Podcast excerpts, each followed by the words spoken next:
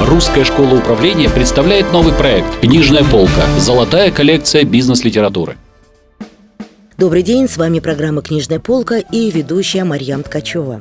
Сегодня у нас в гостях бизнес-тренер, преподаватель русской школы управления Дмитрий Михайлов. Дмитрий, здравствуйте. Здравствуйте, Марьям. Снова рада видеть вас в нашей студии.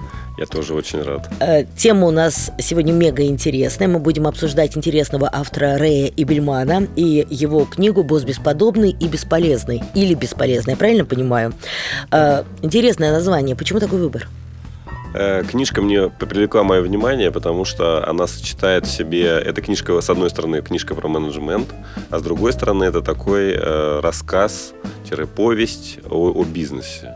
Ее мо- может читать человек, который, э, может быть, и не работает в офисе, работает в большой, большой компании, а, например, еще пока является студентом, или, может быть, это домохозяйка. То есть она для такого, для широкого круга э, читателей, каждый может вынести из нее то, что для него будет полезно. Расскажите немножко об авторе. Вот кто он? Он бизнес-консультант, э, это человек, который так же, как я и другие консультанты в России, работает с компаниями. Э, И э, его вот данный, данный труд – это такая консолидация опыта по тем задачам, которые есть у топ-менеджмента, по тем решениям, которые может топ сделать, когда есть некоторые проблемы внутри организации. Знаете, это такая история о том, как э, некий топ-менеджер Грег э, приехал э, на новое место своей работы, но внутри большого холдинга, и задача этой компании Terralogic была произвести некие платы для азиатского бизнес-партнера. Звучит так удручающе. Да, там вначале все было действительно очень удручающе, э, э, но э, вот отличие этой книжки, это первое отличие, это само, сама, сам стиль изложения, а второе, второе отличие это то, как автор, в принципе, рассматривает решение этих вопросов. Да? Он вс- все, все, что происходит внутри организации, он сравнивает с племенем. Это интересно. Такая антропология практически. Э, Практически, да. И, может быть, не, не все знают много о племенах, но э, идея очень простая, что, оказывается, очень, очень много общего между э, укладом э, жизни и укладом поведения, который демонстрируют люди, и тем, что происходит в современных организациях. То есть он сравнивает с племенем именно внутри, внутрикорпоративной коммуникации, выражаясь Да, бизнес-языком. Да. Ну, в данном случае здесь аналогия такая, что компания, любая компания это некое племя. И в этом племени отношения проис- Стро- строится строятся по похожему принципу. по похожему да, да. принципу. Поделитесь принципами, очень К- интересно. Конечно, да. Там э, много принципов. Э, Если быть точным, в книжке 23 принципа. Э, Конечно, мы разберем только некоторые. На Да, них к сожалению, хотя на самом деле очень да. Интересно. Да, ну, например, там есть такой принцип, что у сильного племени должен быть общий враг. Э, То есть, если мы перекладываем на язык бизнеса, это конкуренты. Да, это конкуренты, э, хотя вот часто, например, внутри организации есть, есть э, общ- ну, общим врагом, например, является какой-то отдел внутри компании, с которым все воюют. Такое бывает? Вы знаете, сплошь и рядом. Например, как правило, какой-то отдел. Ой, вы знаете, на самом деле такими э, самые частые такие э, случаи это когда, например, отдел продаж воюет с отделом маркетинга, все они вместе воюют против отдела бухгалтерии, э, или, например, э, и все они воюют с отделом логистики, там закупки и так далее. То есть это, ну, это просто в, не- в самой структуре организации а, эти отделы должны заниматься разными вещами, и часто их задачи А что, конкурируют а что с другом. автор говорит? В чем причина этой такой деструктивной, я бы сказал, конкуренции? А, ну, вообще, некая конкуренция заложена в самих людях как таковых. Э, Заложена в самых, в самих людях, но автор-то говорит о том, что вот вам не нужно воевать друг с другом. Для того, чтобы быть сильным племенем, то есть сильной компанией, вам надо найти э, общего внешнего врага э, в, в ли- в ли- в лице некого конкурента и воевать против него. Потому что если вы будете воевать внутри себя друг с другом, то, соответственно, вы будете более слабыми. Ну, Напоминает гражданскую войну. Гражданскую войну или, знаете, историю о том, как там э, князь Московский объединял вокруг себя других князьев, да, когда, когда они каждый... Против половцев Да, да, против половцев или тат- татаро-монгол там и так далее. А Какие еще есть инструменты? О чем он говорит в сравнительных характеристиках вот, э, с племенем? вот, вот есть такое совершенно э, тоже правило э, о том, что сильное племя наделяет все свои кланы внутренним сходством. Эм, здесь э, сейчас российские компании, когда я прихожу внутрь них, э, внутрь компании для того, чтобы работать, какие-то консалтинговые проекты проводить, часто бывает следующая, следующая ситуация, когда ты приходишь в одну часть компании, и там своя субкультура, ну, вплоть до того, что люди одеты как-то по-особенному. Например, они, у них есть дресс-код некий. Приходишь в другое подразделение компании, там совершенно другая субкультура. Они по-другому общаются, совершенно другая одежда. То есть это государство в государстве? Государство в государстве, да. И, но, например, у клиента, э, внешнего клиента, э, может здесь происходить, происходить, происходить такое недопонимание. То есть он, у него возникает вопрос, одна ли это в принципе компания. И это, конечно, отрицательно влияет, ну, как правило. Да, ну представьте, что мы бы с вами, вы прилетаете в другой город, э, заходите в Макдональдс и ожидая там привычных слов, там свободная касса, вы там слышите фразу не хотите ли блинов там, сэр, например. Ну да, это удивляет. Как минимум удивляет. То, то есть, да, да. Первое, вы задаете вопрос, а Макдональдс ли это? И, может быть, может быть, не пойти поискать настоящий Макдональдс. Ну, то есть мы говорим сейчас о внутреннем сходстве, да, что все-таки сотрудники должны быть максимально эмоционально приближены друг к другу. То есть мы такие разные, все-таки мы вместе, да? Вот э, это об этом? Это про это, но Эмильман рассматривает это со всех сторон. То есть, начиная со внешнего сходства, и в книжке э, главный герой э, обнаруживает, что вот он ходит в костюме от Гуччи, в то время как сотрудники, например, производственных подразделений ходят в комбинезонах и так далее. И он принимает решение сшить общую форму для, для всех, чтобы, соответственно, человек, любой человек, который приходит в компанию, понимал, что он в Таралоджик находится. К этому приходят, ну, многие компании. Действительно, есть некая э, если мы говорим про, ну, например, сетевые магазины или какие-то компании, которые общаются с клиентами, э, там есть, конечно, либо униформа некая, либо ну, аксессуары. Общий, ну, либо, либо аксессуары, либо некий деловой стиль, да. общий деловой Платочки, стиль. Как да, правило, да, такие. да, да. Вот. Но это внешнее только сходство. Есть, соответственно, внутренняя, внутренняя корпоративная культура, которая выражается в определенных, в определенных, э, например, видах поведения. Например, принято ли в компании ну, с доверием, например, относиться к человеку, когда приходит э, поставщик, принято ли его провожать в переговорную, предлагать ему чай, кофе, э, там, оставлять его одного, или он идет под конвоем, его приводят в какую-то комнату, где его не оставляют одного, там постоянно кто-то дежурит, ну и так То есть какие-то внутрикорпоративные правила? Которые, которые все соблюдают, все знают и понимают, какое, какое они оказывают влияние, ну, желательно положительное, на работу компании. Я слышала, что в этом кодексе, такой кодексе корпоративного племени, э, большое внимание еще уделяется преданности этой компании.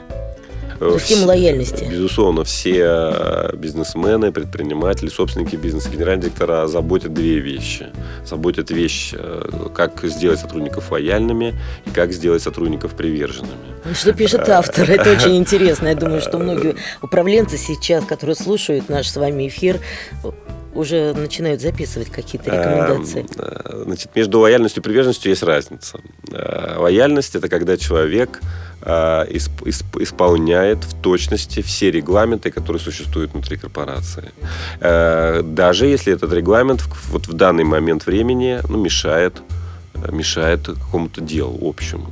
Ну, приведу пример. Э, э, я работал с одним банком, и участник э, тренинга, человек, который работает в отделе по выдаче кредитов юридическим компаниям, столкнулся с такой ситуацией. Финансовый директор, который приехал брать кредит, он привез все, все необходимые документы для выдачи очередного кредита. И там есть такая форма заявления, где он пишет там, я такой-то, такой-то, прошу выдать такой-то компании, такой-то срок, такой-то кредит. Наверху есть слово «заявление», которое он должен от руки написать. А, но так получилось, что они, ну, во-первых, они давно друг друга знают, есть доверие, и, возможно, здесь этот сотрудник банка не доследил. Ну, может быть, человек, э, финансовый директор этот, э, был тоже в хорошем настроении, не написал. В общем, он обнаруживает через два часа, когда финансовый директор уже уехал, соответственно, замкат, да, через два, два часа по пробкам, что слово заявление отсутствует. И формально, ну, формально этого документ, значит, неправильно составлен, и э, кредит выдан не может быть. И, в общем, что ему делать? Я вот спрашиваю участников на тренинге, что бы вы сделали на его месте?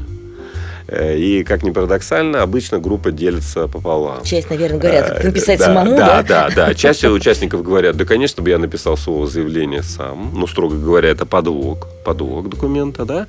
А вторая часть говорит, да ни при каких условиях я бы это слово не написал, даже если бы, ну, кредит мы этого, этому, э, этой компании бы не выдали, и даже если потом клиент, разочарованный нашим банком, потом бы никогда к нам не обращался. Просто потому, что в моих должностных инструкциях написано, что А третьего варианта вернуть? а, Безусловно, безусловно, есть третий вариант, это позвонить этому финансовому директору. Но вы же поймите тоже, здесь тоже есть такой нюанс. Допустим, вы финансовый директор этой компании, Ехали два с половиной часа по пробкам в центр Москвы, э, заполнили все документы, забыв слово заявление написать, поехали То есть страх обратно. показаться и вам да? звонят и говорят, «Э, Марьям, возвращайтесь, нужно дописать слово заявление. Вы понимаете, что еще пять часов коту под Ну, хвост. кого да, коту пути, под хвост, да. Ну, я на самом деле на тренинге усугубляю еще картину. Какое Я решение? говорю о том, что сам финансовый директор улетел в отпуск. Что бы вы сделали? прям Да, совсем да, вариантов да, нет, да, ага. вариантов нет. И да. какое решение?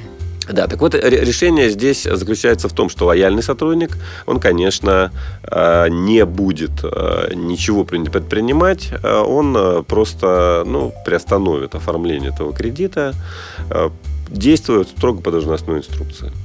Это, это лояльность, строгое соблюдение. Под приверженностью уже понимается нарушение нарушение внутренних правил регламентов ну, во благо компании.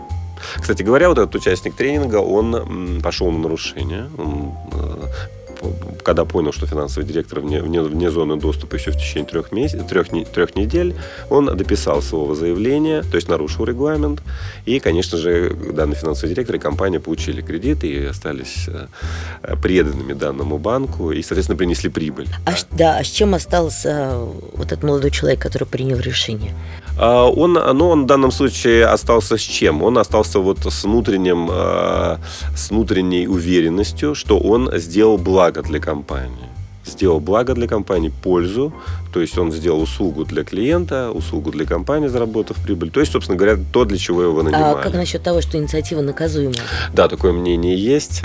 И сам здесь э, вот эта вот вещь, э, лояльность и приверженность, э, это те вещи, которые должны быть определены либо компанией, если они не определены внутренними, э, внутренними регламентами, то есть там не объясняется, как нужно вести в тех или иных ситуациях, то обычно люди выбирают это исходя из каких-то внутренних установок. Э, Кого мнения придерживается автор?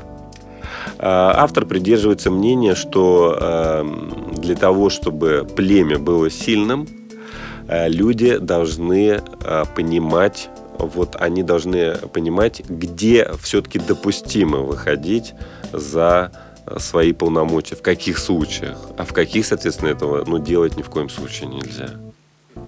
Давайте мы с вами так э, кратко сформулируем, срезюмируем, что еще очень важного есть в этой книге. Э, Следующая важная вещь, которая там есть, это, конечно, вопрос доверия. Относительно вопроса доверия, э, которые должны быть у сильного племени, есть доверие э, э, одного человека к другому. И это настоящий бич 21 да и 20 веков. Это недостаточное количество доверия внутри корпораций, когда все вещи про- проходят повторную перепроверку, э, камеры везде стоят, все переподписывается по 10 раз и так далее. Например, один мой коллега, бизнес-тренер, решил дать скидку своему клиенту. Эм, Ну, там была серия тренингов, и он э, обратился к заказчику, к HR-менеджеру с таким предложением, что, знаете, вот я хотел бы, мы уже провели достаточное количество тренингов, готов вам сделать скидку, на что HR-менеджер сказал, давайте этого не будем делать, потому что в прошлый раз мне пришлось собирать 10 подписей, чтобы мы смогли провести тренинг. Я 10 подписей еще просто не осилю физически.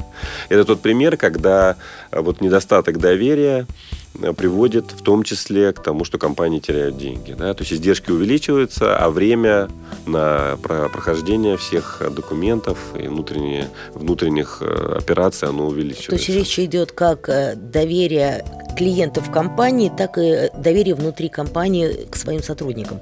Я, кстати, была недавно в одной очень крупной компании, меня совершенно потрясло, что висят по всей компании, то есть особенно когда ты там берё- идешь от бюро пропусков и дальше, э, висят такие стилизованные плакаты, на которых написано, если ты увидел, что кто-то из твоих коллег э, делает что-то неправильно, обманывает, крадет, э, ругается, пожалуйста, позвони по такому-то телефону. То есть сразу вспомнились такие сталинские времена, вот эти, знаете, когда друг за другом все наблюдают, и все потихонечку друг друга, знаете, как тогда было принято говорить, сдают, как пустую посуду практически. Ну вот э, это как раз тот яркий пример, когда можно быть стопроцентно уверенным, что в данной компании все процедуры обычно очень медленно согласовываются, ну а наверняка там издержки очень большие. И поэтому, если э, эта компания не является монополистом, а есть, соответственно, конкурент, где уровень доверия между людьми намного более высокий, то можно быть уверенным, что через пару лет, конечно, они обгонят этого подозрительного э, конкурента ну, на повороте. Знаете, я вот пришла в эту компанию, и у меня осталось очень неприятное послевкусие, даже после... Ну, мне уже было все равно, собственно, с кем я общаюсь, но пока я шла вот по этому коридору и читала эти надписи, у меня уже сложилось негативное впечатление о компании, о тех людях, которые здесь работают. Это было грустно. Да, ну и, видимо, если бы, например, кандидат приходит, на, устраивается в эту организацию, видит эти плакаты, то если это не соответствует его внутренним ценностям, то он, скорее всего, в эту организацию и не придет. Да, придет только тот, кто ну, готов вот к этим играм, и, собственно говоря, к ним, собственно, в основном он, он-то и готов. Да? Не выдавать результат на гора, а вот э, э, докладывать наверх, там, следить. Ну, это тоже потребность, собственно, кого-то. Да, да, конечно, 500, 500 э, сыщиков в одном месте. Почему бы и нет? А скажите, пожалуйста, кому будет полезна эта книга? Кому вы рекомендуете ее к прочтению? А, вообще, в первую очередь, тем, кто столкнулся с, например, он начал возглавлять новую компанию. Он пришел в коллектив, который ему до сих пор неизвестен. Ему нужно быстро выстроить эффективное взаимодействие между людьми, но он пока еще не знает о том, чего ждать от этих людей. Э, или, например, одна компания купила другую, происходит слияние, и топ-менеджер здесь видит, что есть разница в корпоративных культурах, компании очень сильно различаются, и у него возникает вопрос, как это слияние сделать максимально ну, эффективным, максимально корректным, да, ну, экологичным во всех смыслах этого слова. Вот, ну и, конечно, широкой, широким своям всех интересующих, это студентам, это тем, кто только еще собирается карьеру выстроить, специалистам, всем тем, кто хотел бы понимать чуть лучше э, корпоративное людей, племя. Э, корпоративное племя и э, людей, да и самого себя, конечно. Спасибо большое, Дмитрий. Спасибо вам, Мария. Сегодня у нас в гостях был ведущий преподаватель Русской школы управления Дмитрий Михайлов. Мы обсуждали книгу Рэя и Мельмана «Босс бесподобный или бесполезный». Как известно, успех достигается там, где все работники понимают, а главное разделяют цель компании. Слушайте рубрику «Книжная полка» Русской школы управления. В студии работала Мария Ткачева. До встречи в следующих выпусках. Русская школа управления представляет новый проект «Книжная полка. Золотая коллекция бизнес-литературы».